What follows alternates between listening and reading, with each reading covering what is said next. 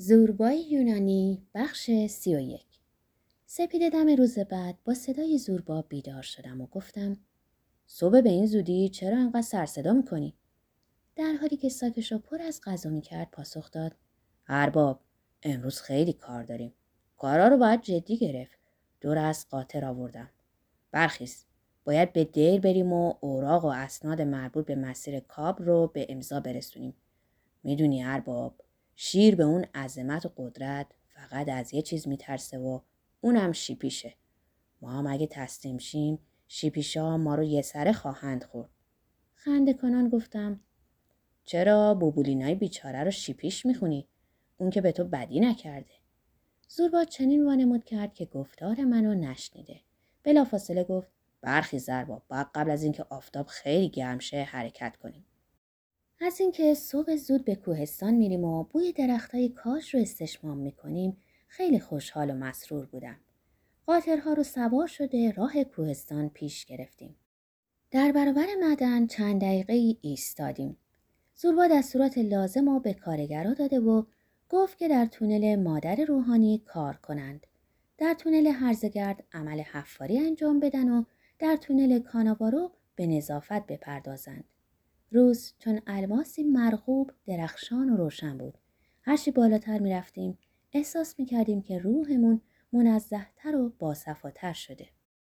بار دیگه اثر فرح بخش هوای پاک، تنفس راحت و پهنه وسیع افق رو بر روح خود احساس می کردم.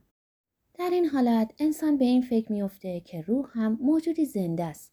ریه و دماغی داره و نیازمند اکسیژنه. از گرد و غبار نفسش به تنگی میفته و در هوای آلوده و کثیف دستخوش خفقان میشه. هنگامی که وارد جنگل کاج شدیم، خورشید بالا اومده بود.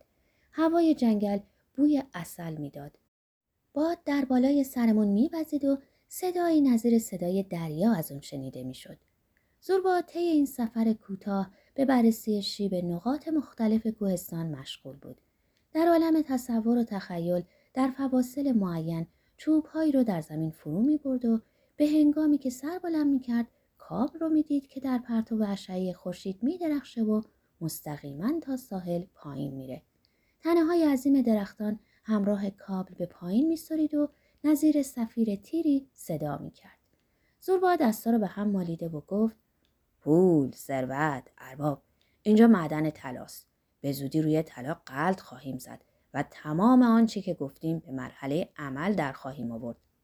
با تعجب بهش نگاه کردم. اضافه کرد که اینطور خیال نکنی فراموش کردم. قبل از بنای دیر باید به اون کوهستان عظیمی که می‌گفتی صعود کنیم. راستی اسمش چی بود؟ تبت زوربا تبت. ولی فقط من و تو اونجا جای زن نیست. کی گفت زن اونجا ببریم؟ ولی خب این موجودات بینوا هم خیلی به درد می‌خورن. چرا مدام بر علیه اونا حرف می‌زنی؟ هنگامی که مرد کاری نظیر استخراج زغال، حمله به شهر یا مناجات با خداوند نداشته باشه، زن خیلی به دردش می‌خوره. در این موارد مرد چیکار می‌تونه بکنه؟ اگه بیکار بشینه که بیچاره میشه یا باید شراب بنوشه یا تخته بازی کنه یا دستشو دور کمر زنی حلقه کنه و منتظر بشینه. منتظر عجل خودش. اونم اگه وقتش رسیده باشه. لحظه ای ساکت شد و سپس با لحنی ناراحت چنین ادامه داد. اگه وقتش رسیده باشه چون ممکنه به این سودیا وقتش نرسه. برای من دیگه این وضع قابل تحمل نیست. یا باید دنیا خیلی کوچیک شه یا من خیلی بزرگ. اگه جز این باشه حسابم پاکه. در این موقع راهبی از میون درختای سرو ظاهر شد. رنگ روش زرد و موهاش قرمز بود. آسینای گشادش رو بالا زده بود. کلاه دستباف مدوری بر سر داشت. در دستش میله آهنین گرفته و اونو ضمن راه رفتن بر زمین میکوفت. هنگامی که چشمش به ما افتاد ایستاد. میله رو که در دست بلند کرده و پرسید کجا میرین؟ زوربا جواب داد به دیر میریم تا دعا کنیم. راهب در حالی که چشمان آبی شفافش شرربار شده بود فریاد کشید ای مسیحیان بازگردین. حرف منو گوش کنین. از همینجا برگردین. اونجا که می‌خواین برین شکوفزار مریم عذرا وجود نداره بلکه با مزرعه شیطان روبرو خواهید شد. در اونجا جز فلاکت و پستی چیزی وجود نداره. میگم برگردین. تسلیس اونا متشکل از پول و خودخواهی و پسرای خوشگل. ترینیتی به معنای تسلیس در معتقدات مسیحی سگانگی خدا از نظر شخصیت در عین اینکه طبیعت اون یکیه. این سه شخصیت عبارتند از پدر، پسر که در عیسی تجسد یافت و روح القدس که آنها را اقنوم های سگانه می نامند. وضع اصل تسلیس بدین منظور بود که اعتقاد به خدایی کامل عیسی و روح القدس از جنبه دینی درست بشه و از شرک دوری به عمل آید. در این لحظه زوروا با خوشحالی در گوشم گفت یارو عجب دلغکیه. سپس رو به طرف راهب کرده و پرسید برادر اسم شما چیه؟ از کجا میای؟ اسمم زکریاس ساکن دیر بودم ولی اساسیم رو جمع کردم و بیرون اومدم. می‌خوام از اونجا برم. دیگه نمی‌تونم تحمل کنم. آقا لطفا شما هم اسم خود را به من بگین. کاناوارو. آره برادر کاناوارو. دیگه نمی‌تونستم تحمل کنم. شب همه شب مسیح میناله و نمی‌ذاره من بخوابم. منم باهاش همصدا میشم و ناله می‌کنم. در نتیجه رئیس دیر که به درک واصل شه امروز بامداد منو احضار کرده و گفت زکریا چون تو نمی‌ذاری برادرای راهب شبا استراحت کنن مجبورم تو رو اخراج کنم. منم گفتم من نمی‌ذارم اونا استراحت کنن. من یا مسیح؟ حضرت مسیحه که شبا ناله می‌کنه. پس از این جواب لعنتی اساشو بلند کرد. نگاه کنین چی به سرم آورد. راهب در این موقع کلاه از سر برداشت و خون دلمه شده روی سر خودشو نشون داد و چنین اضافه کرد. متعاقبا منم اونجا رو بوسیده و بیرون اومدم. زوربا گفت به دیر برگرد من با رئیس دیر صحبت می‌کنم. همراه ما بیا و راهنمای ما باش. اصلا خدا تو رو برای راهنمای ما فرستاده. راهب لحظه ای فکر کرد. چشماش برقی زده و پرسید در مقابل به من چه خواهید داد؟ چی می‌خوای؟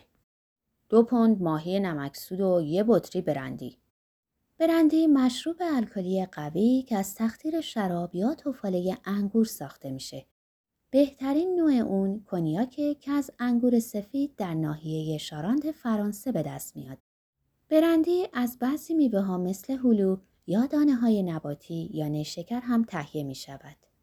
زوربا رو به جلو خم شد و چشماشو به اون دوخته و گفت زکریا نکنه شیطون زیر جلدت رفته باشه. راهب کی خورد با تعجب پرسید تو از کجا فهمیدی؟ من خودم از کوه آتوس میام. در این زمینه کم و بیش اطلاعاتی دارم. راهب سر فرو افکند با لحنی آروم سخن گفت به طوری که پاسخش رو به زحمت شنیدم. آره من شیطونی زیر جلد دارم. همون شیطونه که ماهی روغن نمک سود و برندی می‌خواد؟ بله همون لعنتی ملعونه. زور سیگاری به زکریا تعارف کرده و پرسید خب سیگارم می‌کشه؟ بله سیگارم می‌کشه لعنتی دودی هم هست. سپس زکریا آتش زنه و فتیله از جیب بیرون آورده سیگار رو روشن کرد. دود و به درون فرستاده و گفت به نام عیسی مسیح میله آهنی رو بالا برد پشت به ما کرد و راه افتاد. زوبا در حالی که به من چشمک می‌زد پرسید راستی زکریا اسم شیطونی که زیر جلدت رفته چیه؟ زکریا بیان که روی خودش رو برگردونه گفت یوسف هم سفر بودن با این راهب نیمه دیوونه به هیچ وجه مطبوع تب من نبود. عقل بیمار نظیر جسم بیمار احساس دلسوزی و شفقتی در من به وجود می آورد و در عین حال موجب اشمعزاز و تنفرم میشه. با این حال از هر گونه واکنشی خودداری کرده و به روی خودم نیوردم. تن به غذا دادم تا زوربا هر کاری می‌خواد بکنه. هوای پاک و صاف ما رو به اشتها آورد. زیر درخت کاج بزرگی نشسته ساک غذا رو گشودیم. راهب به جلو خم شد و چون خیلی گرسنه بود چشم به درون اون دوخت تا از محتویاتش باخبر شه. زوربا گفت یواش تو نرو زکریا بی خود شکمتو صابون نزن امروز دوشنبه مقدسه ما فراماسون هستیم و می‌تونیم گوشت جوجه بخوریم خدا ما رو میبخشه خوب نگاه کن بگیر این حلوا و زیتونا هم برای معده مقدس تو. راهب دستی به ریش کثیف خود کشیده با دقل و ریاکاری گفت اشکالی نداره برای من زیتون و نون و آبخونک کافیه. اما یوسف شیطونی ناقلا و با شما برادرها گوشت خواهد خورد. از جوجه هم خوشش میاد. اون روحی گمراهه. از قمقمه شراب شما هم خواهد نوشید. سپس صلیبی به خود کشید نون و زیتون و حلوایی را که زوربا به او داده بود بلعید دهنش رو با پشت دست پاک کرد. آبی نوشید و بار دیگه صلیبی به خود کشید و این به علامت اون بود که غذاش پایان یافته. آنگاه گفت حالا نوبت یوسفه این شیطون لعنتی اینو گفت و به جوجه حمله برده در حالی که تکه های بزرگی از اونو در دهن فرو می برد با خشم و غضب زیر لب گفت بخور بخور روح لعنتی بخور ملعون. زوربا با وجد و شعف گفت آفرین احسن به تو راهب. به طوری که می‌بینم تو با یه دست دو هندونه برمیداری. سپس رو به من کرده و گفت ارباب به نظر چجور آدمی میاد؟ خنده کنان گفتم نسخه بدل خودته. زوربا قمقمه شرابا به سوی اون دراز کرده و گفت یوسف بیا یه جوره بنوش. راهب قمقمه رو گرفت به سرعت اونو به لب خود نزدیک کرده و گفت بیا روح لعنتی بیا بنوش. آفتاب خیلی گرم بود و ما مجبور شدیم خودمونو به سایه بکشونیم. از بدن راهب بوی عرق ترشیده و بخور استشمام می‌شد. در زیر آفتاب گرم عرق تقریبا از سراسر سر بدنش جاری شده بود و زوبا برای اینکه از بوی بد بدن وی آسوده باشه خودش رو به دورترین نقطه سایه کشوند. در این موقع از راهب پرسید چطوری شد که راهب شدی و به دیر رو آوردی؟ زکریا ککنون خوب خورده و خوب آشامیده و بیمیل به سخن پراکنی نبود پوزخندی زده و گفت لابد فکر می‌کنی از روی تقدس و ایمان به دیر رو آوردم و راهب شدم. ولی یقین داشته باش که چنین نیست. از روی فقر آره از روی فرق بود که به دیر رو آوردم. چیزی برای خوردن نداشتم. با خودم گفتم اگه به دیر برم لاقل از گرسنگی تلف نخواهم شد. حالا از بعض خودت راضی هستی؟ خدا رو شکر. البته مرتب ناله و شکایت دارم. اینا مهم نیست. من برای نعمتهای مادی و دنیوی ناله و شکایتی ندارم.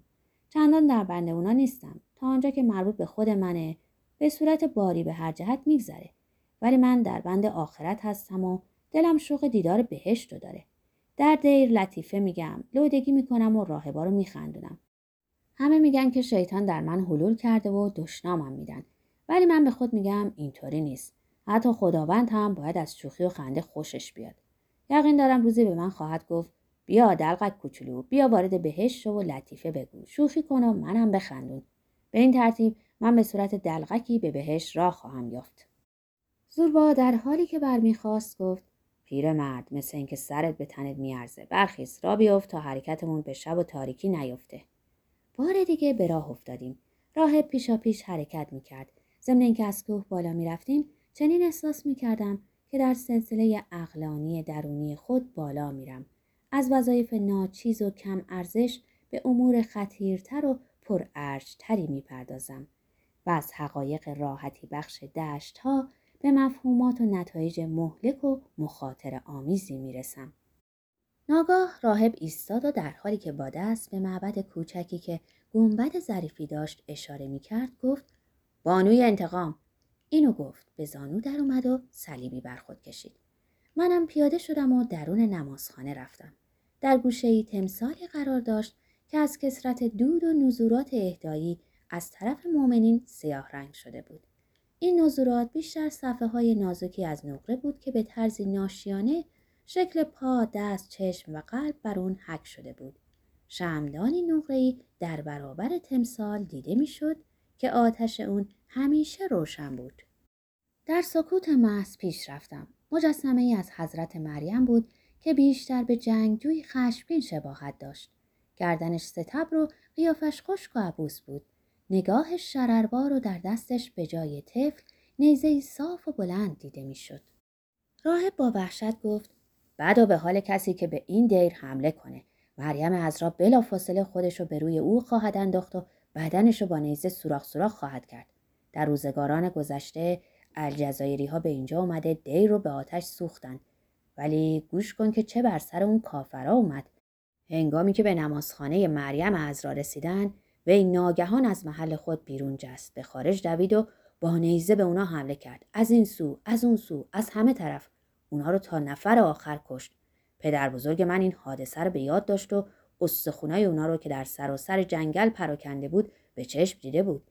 از اون پس ما اونو بانوی انتقام می‌خونیم. قبلا بانوی رحمت نامیده می‌شد. زوربا پرسید خب زکریا پدر روحانی حضرت مریم چرا قبل از اینکه به آتیش کشیده بشه معجزه خودش رو نشون نداد؟ راهب سه بار بر خود صلیب کشیده و گفت مشیت قادر متعال چنین بوده.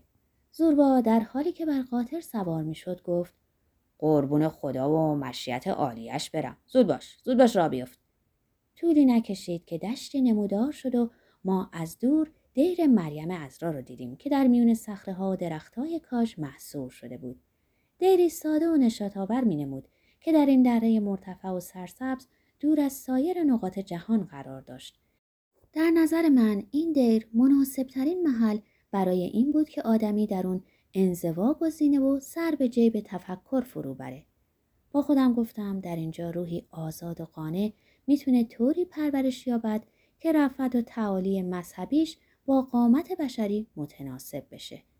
مکانیه که نه قله فوق انسان پر از فراز و های خطرناک داره نه دشتی ملالت آور و شهوت انگیز بلکه واجد چیزیه که روح برای تعالی و عروج خود بدون آنکه مهربونی و عطوفت بشری رو از دست بده به اون نیازمنده چنین مکانی نه قهرمانی پرورش خواهد داد نه افرادی خوب صفت بلکه واجد کلیه خصوصیاتیه که برای پرورش انسان انسانی واقعی ضرورت داره.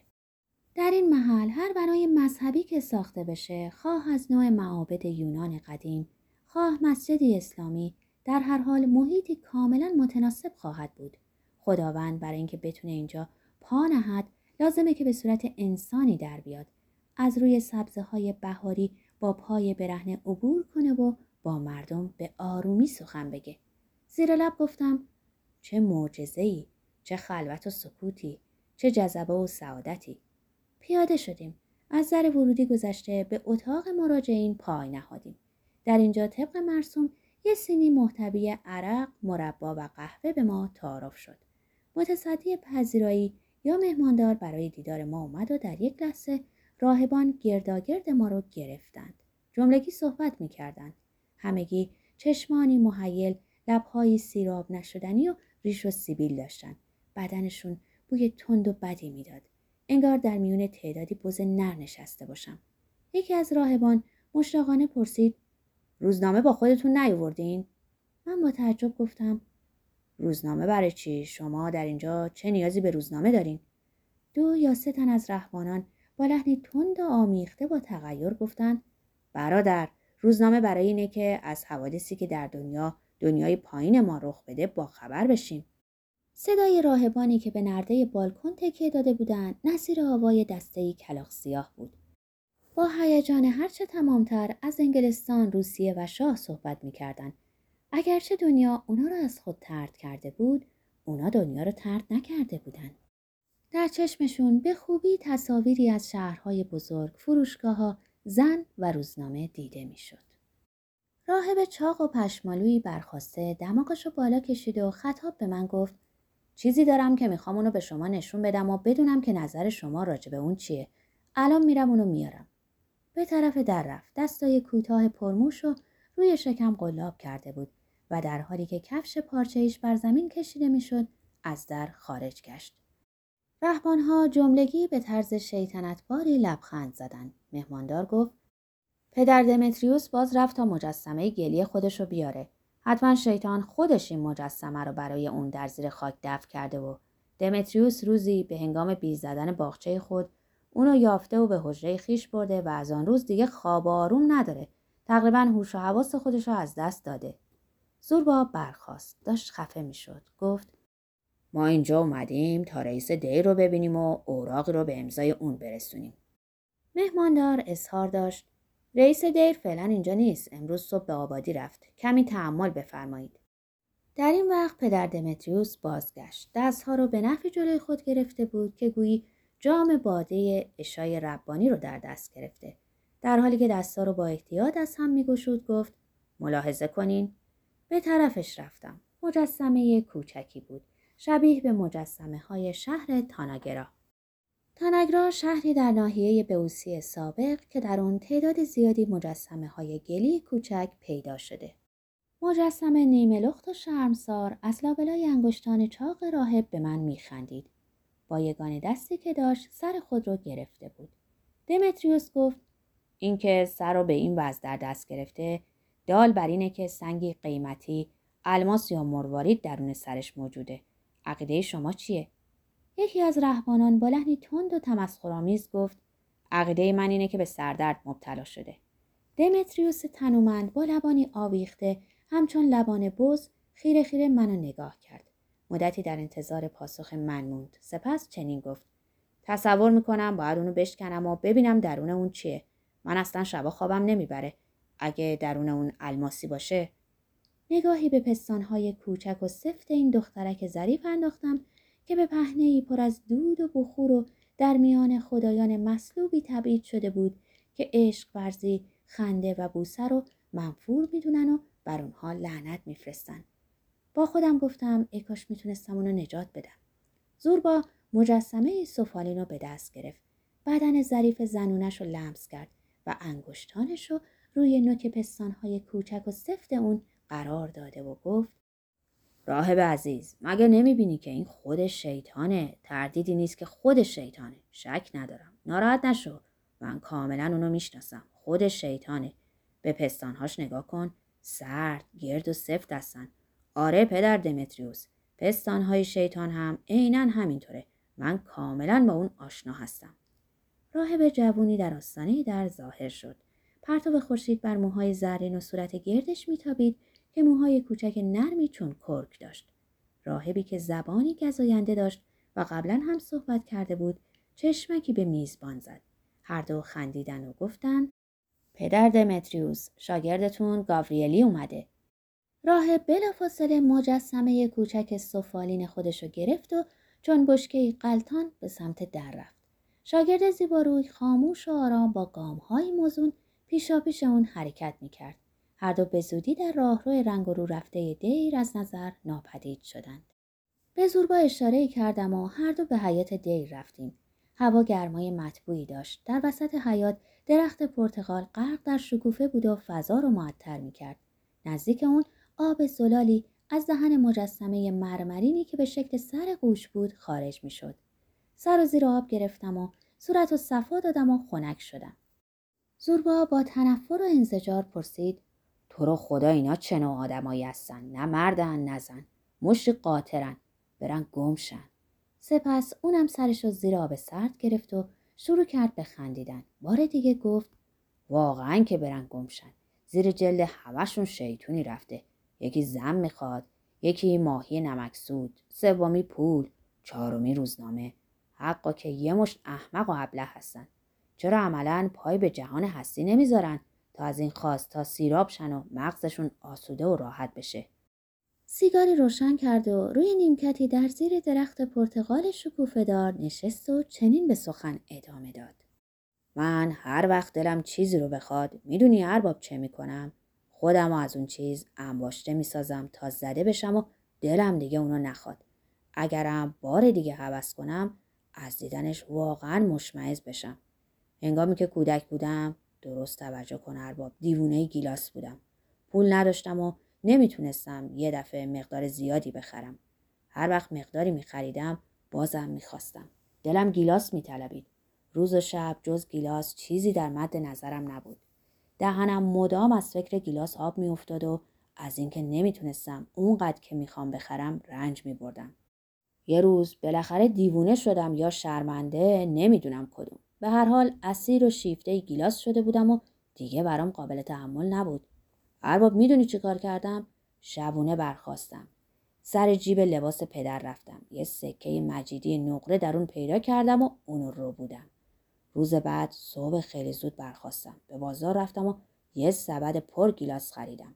در محلی امن و خلوت نشستم و شروع کردم به خوردن. انقدر خوردم که باد کردم. بازم به خوردن ادامه دادم. تا حالت استفراغ به من دست داد. معدم درد گرفت و بیمار شدم. آره ارباب به سختی بیمار شدم. از اون روز به بعد هیچگاه حوس گیلاس نکردم. حتی از دیدن اونم حالم به هم می‌خوره. طاقت دیدنشو ندارم. به این ترتیب من نجات یافتم. هر وقت گیلاس می‌بینم میگم من دیگه خواهان تو نیستم. همین روش رو بعدا در مورد شراب و توتون به کار بستم. درسته که الانم شراب می‌خورم و سیگارم می‌کشم. ولی اسیر و بنده اونا نیستم. هر لحظه که دلم بخواد اونا رو کنار می‌ذارم. دیگه اسیر این شهوات نیستم. در مورد وطنم همین وضع دارم. انقدر به اون فکر کردم که سراپا هم باشته شدم و حالت استفراغ به من دست داد. از اون پس دیگه اسیر و بنده اونم نیستم و دیگه ناراحتم نمی‌کنه.